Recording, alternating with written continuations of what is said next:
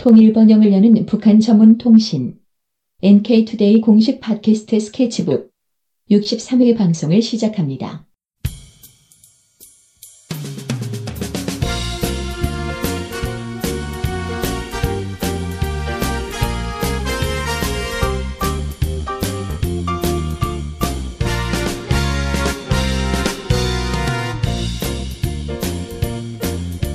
안녕하세요 이동 기자입니다. 안녕하세요 문경환 기자입니다. 네, 오늘 또 이제 러시아 기자 알렉시와의 인터뷰 내용을 소개해드리는 네 번째 시간입니다. 네. 아 진짜 좀 징그럽죠. 인터뷰 하나 해가지고 정말 네 번이나 방송 뽑아먹는구나. 네, 정말 많은 이야기를 하셨나 봐요. 네, 마지막입니다. 아. 네. 오늘 마지막이라니까 조금만 참고 들어주시면 될 것 같습니다. 네.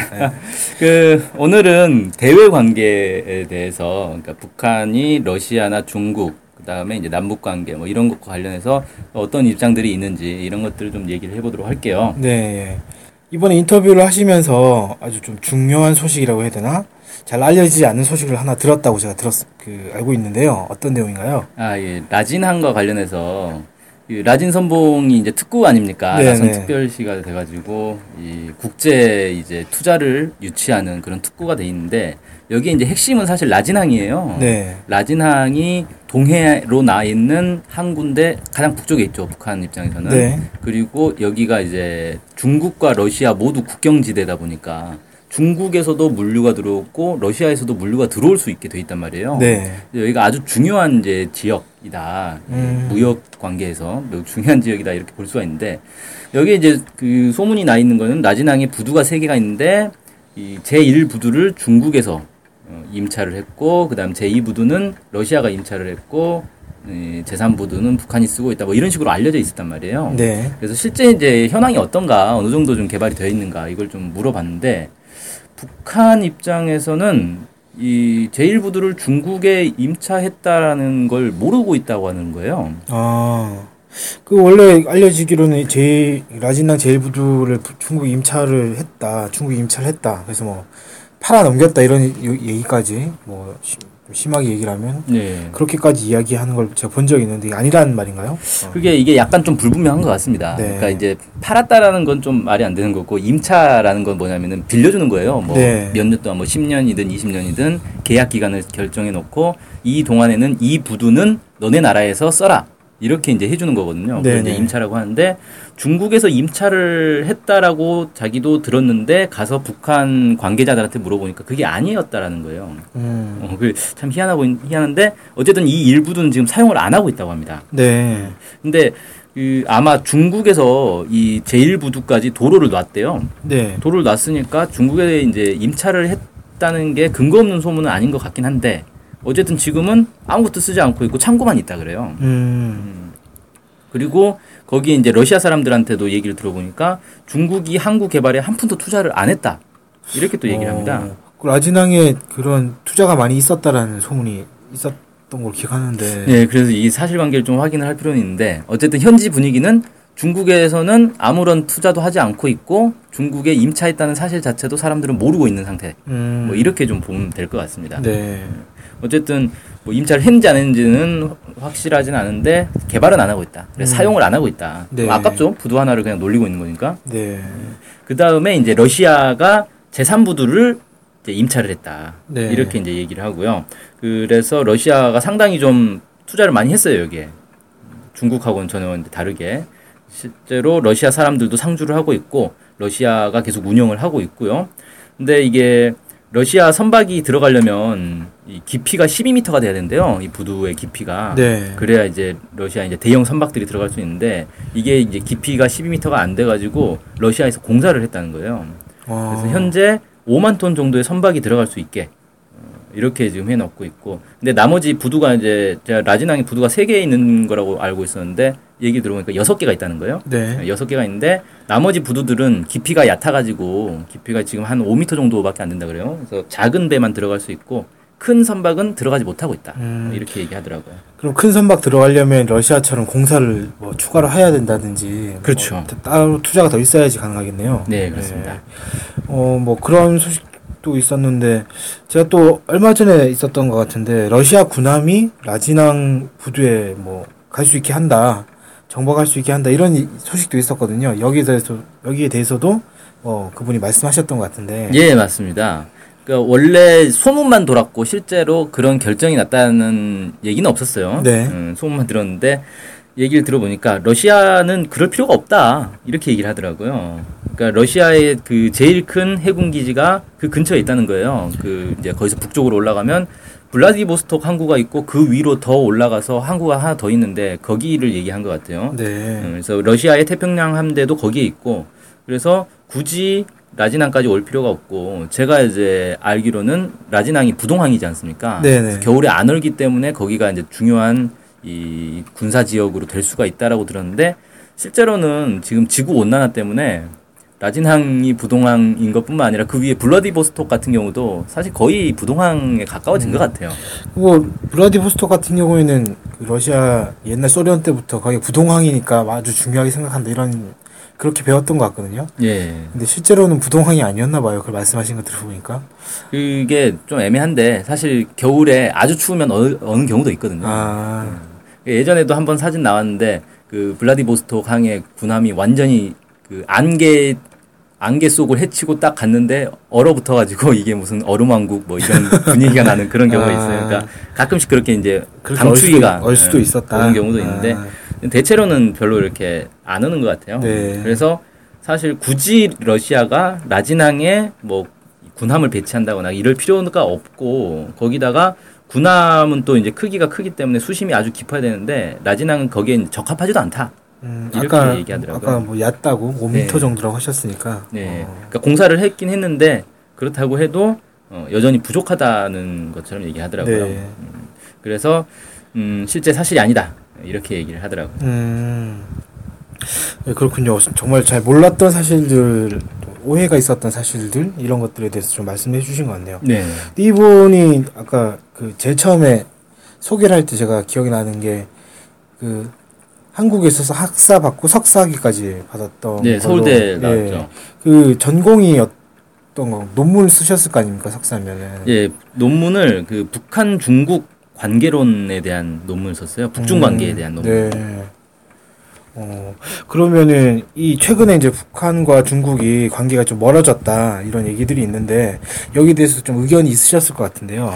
예, 일단은 그 북한에 가서 이제 북한의 외무성 관리들도 좀 만나고 대외 교류위원회나 문화 교류위원회 이런 데를 좀 만났는데 네. 어, 일단 자기가 듣기로는 관계가 좋다. 어, 멀어진 거 없다. 이런 식으로 얘기를 했다는 거예요. 네. 음, 러시아와 중국은 제, 북한의 제1 동맹국이다. 이렇게 표현을 했다고 합니다. 음, 그렇군요. 어, 러시아의 위상이 올라갔다라는 느낌이 좀 약간 들긴 하네요. 원래 중국과는 혈맹이고 러시아와는 혈맹이다 이런 얘기는 없었던 것 같은데 그렇죠. 러시아와 중국을 같이 제일 동맹국이라고 했다고 하니까 어, 러시아 위상이 좀 더 올라간 건 확실한 것 같습니다. 네네.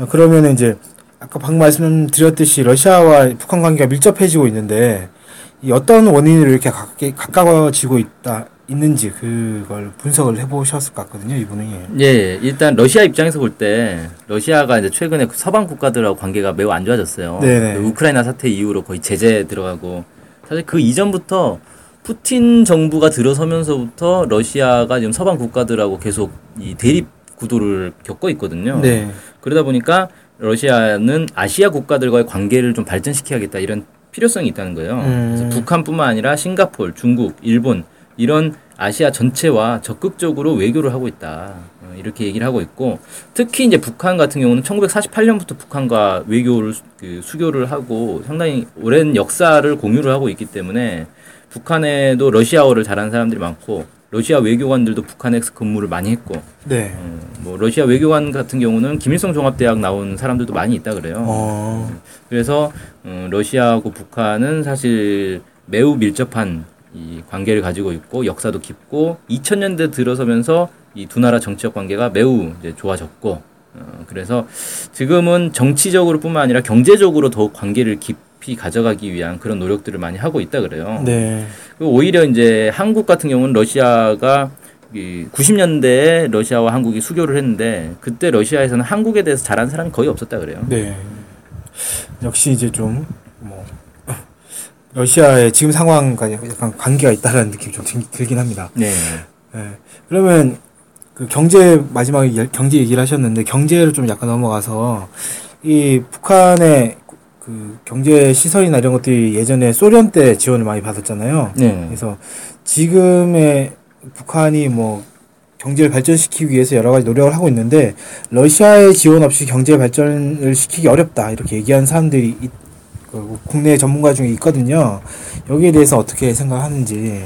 네, 일단 그 라진의 승리 석유화학 공장이라든지 이런 북한의 이 중화학 공장들 중에서는 이 구소련의 설비 지원을 받은 데가 많이 있긴 있습니다. 네. 뭐 실제로 소련 전문가들이 와서 어, 지은 게 맞는데 네. 근데 그 설비 자체가 벌써 몇십 년이 됐어요. 뭐 50년씩 되고 막 이랬단 말이에요. 네. 그러니까 지금 이 설비에 대해서는 러시아 사람들도 모른다는 거예요. 음. 그러니까 뭐 컴퓨터를 예를 들어 봐도 20년 전에 만든 컴퓨터 지금 사람들이 모르잖아요. 뭐 AT, 그렇죠. XT 뭐 이런 거 모르잖아요. 네. 용어도 처음 들어보는데.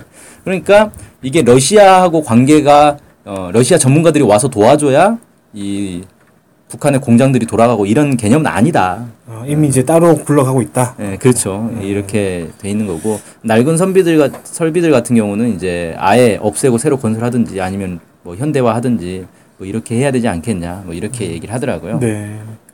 뭐 그렇군요. 이분이 이제 한국에 계속 계시면서 뭐 북한에도 관심 가지고 이렇게 하시다 보니 하시다 보면 아무래도 남북 관계나 이런 거에 대해서도 좀 관심이 많으실 것 같은데 그렇죠. 아무래도 이 남북 관계의 핵심적인 문제, 남북 관계, 뭐 북미 관계 의 핵심적인 문제들이 아무래도 평화협정 문제지 않습니까? 얼마 네. 전에 또 5월 달에 여성 운동가들이 세계 여성 평화 행진 이런 것도 해가지고 평화협정으로 정제협정을 평화협정으로 바꾸자 이런 얘기도 하고 했었는데 예. 이와 관련해서 알렉시의 의견이 어떤지 또 궁금합니다. 예, 일단은 어, 알렉시는 정전협정보다 평화협정이 좋다는 건 어느 나라든 음, 마찬가지 아니냐 네. 뭐 이렇게 얘기를 하고요. 이분이 이제 비무장지대를 남쪽에서 한 대여섯 번 갔고 북쪽에서 한 번 다녀왔다 그래요. 네, 음, 근데 전 세계에 많은 국경이 있지만 가장 많은 사람들이 지키고 있는 국경이 바로 DMZ 거다 이렇게 음, 얘기를 하더라고요. 네. 음, 그 지뢰만 해도 한 200만 개가 있다 그래요. 어, 그러니까 이 DMZ 전체 길이가 250km 정도 되는데 여기에 200만 개의 지뢰가 있다는 거는 어마어마한 양이라는 거고 200만 개가 있다라는 건 한국 사람들도 잘 모를 것 같은데. 예. 어, 이게 또 지뢰가 워낙 이제 오래전부터 묻혀 있는 뭐 한국 전쟁 때부터 묻었을 거 아니에요. 네. 비가 많이 오면 이 지뢰가 막 떠내려가는 경우도 있고 움직이고 막 그런데요. 네, 실제로 그렇게 해서 뭐 지뢰 폭발 사고도 네, 종종 있- 있죠. 있었죠. 예. 이게 나중에 큰 문제가 될 수 있다. 그래서 이런 이제 것들을 이런 문제를 해결하기 위해서라도 평화협정이 꼭 필요하다. 어, 이게 공식적으로 지금 이제 정, 전쟁 상태인 거잖아요. 네네. 전쟁협정이라는 게 그 러시아의 속담 중에 이런 게 있대요. 나쁜 대화가 좋은 싸움보다 낫다. 음, 그러니까 아무리 좋은 명분의 싸움이 있다 하더라도 대화를 하는 게 그거보다 낫다. 네. 이런 얘기가 있다는 거예요. 어쨌든 평화가 좋다. 그러니까 평화협정이 필요하다. 음. 근데 지금 이제 평화협정이 잘 안 되고 있는 이 원인은 양쪽이 평화협정의 조건을 좀 다르게 생각하는 것 같다. 그래서 음. 이 부분을 이제 의견 일치를 보는 게 지금 이제 필요한 것 아니겠는가 이렇게 네. 얘기를 했습니다. 예, 뭐 평화협정 얘기가 나왔으니까 한 얘기인데 이 정전협정이라는 게 미국과 북한 그리고 중국 이렇게 세 나라가 한 거 아니겠습니까? 그러니까 그렇죠. 평화협정이라는 거, 정전협정을 평화협정을 바꾼다는 거는 결국에는 이제 북한과 미국 간의 관계가 핵심 문제일 것 같거든요. 어차피 중국이야 약간 지금은 발을 많이 뗀 상태니까. 네. 그래서 이 북미 간의 협상이라든지 뭐 또는 현재 대치 상태라든지 이런 거에 대해서 좀 타개하기 위해서 협상 뭐 이런 게 필요하긴 한데 안 하고 있잖아요. 네. 이런 상황을 극복하기 위해서 어떤 것들이 필요한지 이분 의견 어떤지 좀 궁금합니다. 예, 이분은 약간 생각이 좀 다른데 이 우리는 이제 평화협정 하면은 이 미국과 북한 사이의 어떤 이 협상이 가장 중요하다 이렇게 좀 보고 있잖아요. 네네. 근데 어쨌든 정전협정은 국제법상으로 유엔과 중국, 북한 이렇게 세 나라가 맺은 거기 때문에 이 문제를 해결하려면 유엔이 좀 주도를 해야 된다. 아 물론 유엔을 주도하고 있는 게 미국이기 때문에 어, 미국이 나서는 게 맞지만 그렇다 하더라도 미국이 직접 평화협정을 맺기보다는 유엔을 통해서 해결해야 되는 게 맞지 않겠는가 음. 어, 이렇게 좀 얘기를 하고 있고요. 네네. 음, 평화협정을 맺는다고 해서 꼭 이게 동맹을 맺는다는 건 아니다. 그래서 뭐 마치 평화협정을 맺으려면 동맹 관계로 가야 되는 거냐, 뭐 이렇게 생각하는 사람들도 있지만 네. 그건 아니기 때문에, 그러니까 평화적 관계를 맺자는 거지 동맹을 하자는 건 아니니까 미국 입장에서도 뭐 북한과 동맹을 어떻게 하면 맺느냐 뭐 이런 식으로 생각할 게 아니다. 이건 아주 높은 단계인 거고 그냥 평화적인 상태로 가기 위해서 평화협정을 맺어야 된다. 전쟁을 일단 끝내자. 음. 지금 급한 거는 전쟁 상태를 끝내는 게 가장 급한 거다. 뭐 이렇게 이제 견해를 피력했습니다. 네. 어, 유엔이 나서서 하는 게 맞지 않느냐라는 좀 약간 새로운 시각이라는 느낌이 좀 들고, 네. 어, 게다가 이제 평화협정이라는 게 동맹이 아니다라는 거, 그것도 이제 우리 한국 사람들이 좀 생각을 해봐야 될 것 같긴 하네요. 마치 이제 평화협정을 맺으면 아주 높은 수준의 어떤 관계가 이루어질 것처럼 생각할 수 있는데, 그게 아니다라는 거. 예, 예. 네, 그래서 이런 거 부분 좀 새겨드려야 될 부분인 것 같습니다. 예. 그 외에도 이제 남북 간의 대화가 잘 안 되고 있는데, 이 남북 간의 대화를 하기 위해서 어떻게 해야 되는지, 이분의 의견 어떤지 또 한번 궁금합니다. 네, 예, 예. 이분 이제 한국의 정치 제도에 문제가 좀 있다 이렇게 좀 보고 있더라고요. 어. 뭐냐면은 대통령 임기가 한 번밖에 없고 이러다 보니까 대통령이 5년 동안 대북 정책을 추진하다가도 다른 대통령으로 바뀌면 대북 정책이 완전히 바뀐단 말이에요. 네. 그러니까 장기적으로 남북 관계를 이 계획할 수가 없다 지금 한국의 상태가. 음, 그러다 보니까 이 계속 대화가 잘 되다가도 안 되다가도 뭐 정권 바뀔 때마다 오락가락 하는 거 아니냐. 음. 뭐 이게 이제 좀 문제다. 이렇게 네. 좀 얘기를 하고 있고요. 어쨌든 지금 이제 남북이 계속 대화를 못 하고 관계가 안 좋은 상황에 있을수록 북한은 이제 중국에 경제적으로 많이 의존하게 된다. 물론 음, 북한이 뭐 중국과 정치적으로 좀 뭐 소원하다 뭐 이런 얘기가 있긴 있지만 여전히 70% 이상의 무역은 중국에 의존하고 있기 때문에 이제 이제 정치적 문제뿐만 아니라 경제적 문제 때문에도 통일은 갈수록 어려워질 수 있다. 네. 음, 이 특히 이제 경제적 문제에서는 남북 경제 협력이 지금 다 차단돼 있는 게 상당히 심각한 문제다. 뭐 이렇게 이제 얘기를 하고 있고요. 단둥에 가가지고 그 한국 사업가들 좀 만났대요. 어. 원래 이 사람들이 이제 북한하고 무역을 하던 사람들인데 네네. 무역 선이 다 끊겨버린 거 아닙니까? 네. 그래서 이 사람들이 오이사 조치를 빨리 바꿔야 된다, 완화해야 된다 이런 얘기를 했다는 거예요. 음, 그 북한 입장에서도 어, 남한하고 협력하는 게 좋다. 왜냐하면 그 그런 얘기를 한답니다. 북한 사람들이 중국 사람들이 사기를 좀 친대요. 사기를 좀 많이 친대요. 네. 물론 이제 한국 사람들 중에도 뭐 사기 친 사람들이 있지만 훨씬 적다. 아, 한국 사람이 훨씬 낫다. 이렇게 얘기를 한다는 거예요. 네. 네, 어쨌든 오이사 조치가 지금 5년이 지났는데 좀 돌파구를 찾아야 되지 않겠냐 이렇게 얘기를 했습니다. 그 이분의 말씀은 그러니까 임기가 너무 짧아가지고 연속성이 떨어진다 그렇죠. 이런 건데 음. 사실 남북 관계 통일 문제 관련해서는 이 전체적인 전 국민적 합의를 이루어 가지고 이 꾸준하게 밀고 나가야 될 것 같은데 지금까지 그게 좀 불간 잘 안 되었다 이런 좀 생각이 들고 이게 이제 6.15 공동선언이나 14선언 같은 경우에도 아주 소- 소중한 성과인데 이게 안 지금 이제 이행이 안 되는 것도 참 안타깝고 그렇습니다. 그렇죠. 네, 이것만 됐어도 사실 정권이 바뀌든 말든 그건 꼭 이행하겠다 이것만 돼도 이게 될 것 같은데 참 아쉽네요. 그런 부분 좀 지적을 하신 것 같습니다. 네네. 아무래도 이제 좀 궁금했던 부분이긴 한데 이 원래 5월 달에 그 전승기념일이 있었잖아요 러시아에 네, 그렇죠. 그래서 5월 9일이죠. 김정은 제1위원장이 러시아에 간다 이런 얘기가 있었고 여기저기서 여러- 계속 뭐 보도가 됐었죠. 이 러시아 기자시다 보니까 이거에 대해서 잘, 잘, 알- 잘 알고 계실 것 같거든요. 네. 전말이 어떻게 된 건지. 어, 일단 이분 얘기는 오보다.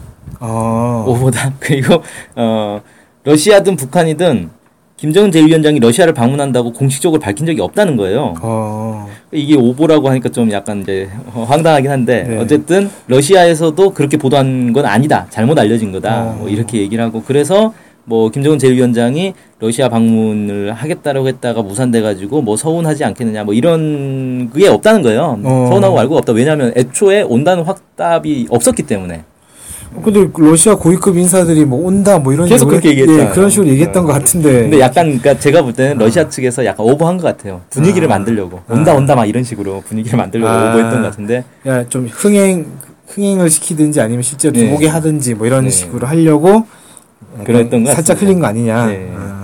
근데 오히려 이제 그분 얘기는 러시아 입장에서는 북한은 김영남 최고인민회의 상임위원장이 방문했는데 이 사람은 이제 북한 헌법상에 북한을 대표하는 인물이란 말이에요 네, 대외적으로. 그렇죠. 그러니까 쉽게 말해서 대통령이 온 거나 마찬가지다. 음. 근데 한국은 국회의원 한 명 왔다는 거예요. 음, 그러니까 뭐 한국에 국회의원 300명 있는데 그 중에 한 명, 300명 중에 한 명이 그냥 온 거랑 국가의 수반이 온 거랑 러시아 입장에서 볼땐 북한이 훨씬 성의를 보였다는 거죠. 네. 예, 그래서 음, 오히려 이제 한국에 서운하지 않겠냐? 서운한다면 어. 이렇게 얘기를 하더라고요. 대체로 한국 언론에서는 간다고 했는데 안 가가지고 러시아가 서운할 거다 이런 식으로 막 했을 것 같, 했, 그렇게 했던 것 같은데 오히려 거꾸로 러시아의 기자의 입장에서는 한국이 너무 급이 낮은 사람이 같다 이런 그렇죠. 평가네요. 네. 어. 네. 아무래도 이제 남과 북 다 관심 있으신 분이다 보니까 이런 그런 시각도 가지신 것 같습니다. 이분이 그러면 한반도 통일에 대해서 어떻게 생각을 하고 계시는지 이것도 좀 궁금해졌어요. 이제 듣다 일단은 뭐. 통일을 해야 된다. 네. 어, 이렇게 뭐 당연히 통일을 해야 된다고 생각하고 만약 이제 자기가 러시아 사람인데 러시아가 두 개로 나눠졌다. 어 이거 생각도 하기 싫다는 거예요. 음. 음, 그래서 당연히 통일을 해야 된다라고 생각하고 통일을 어떻게 해야 되느냐?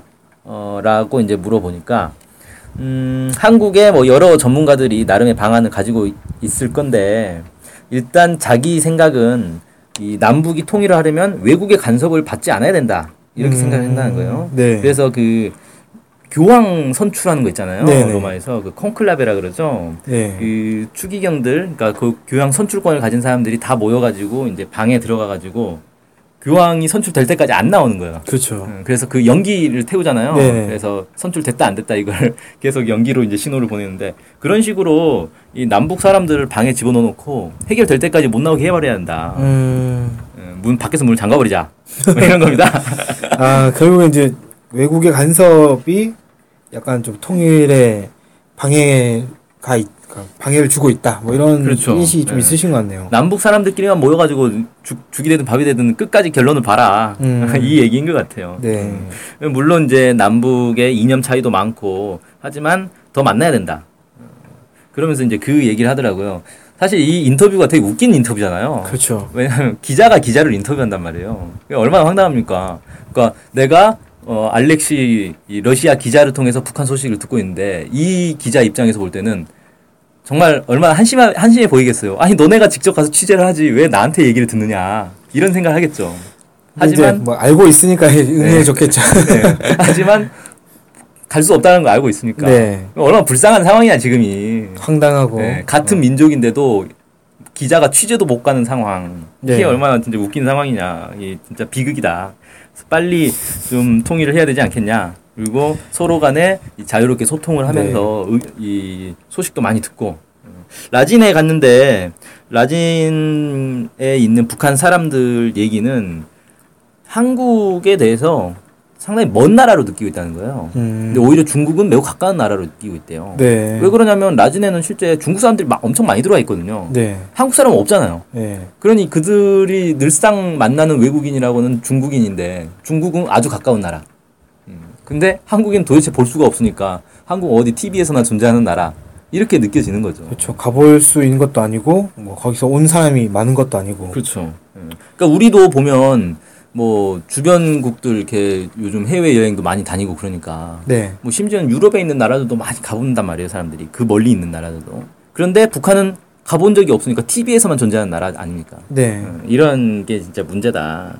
그래서 많이 만나는 게 중요하다. 음. 교류를 좀 많이 해야 된다. 네. 이렇게 얘기를 했습니다.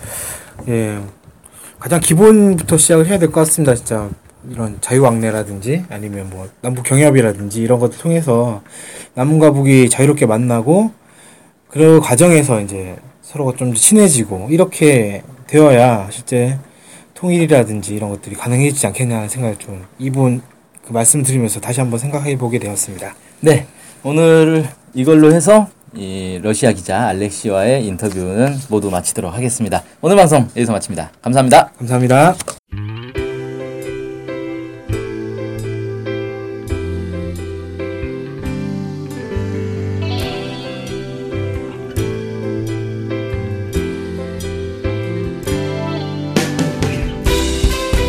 스케치북은 월요일부터 금요일까지 매일 2시에 업로드되는 북한 전문 팟캐스트 방송입니다. 스케치북은 아이튠즈, 팟빵, 유튜브로 들을 수 있습니다. 정확한 북한 소식을 통해 평화 통일을 앞당기는 NK투데이 공식 팟캐스트 스케치북. 많은 청취 바랍니다.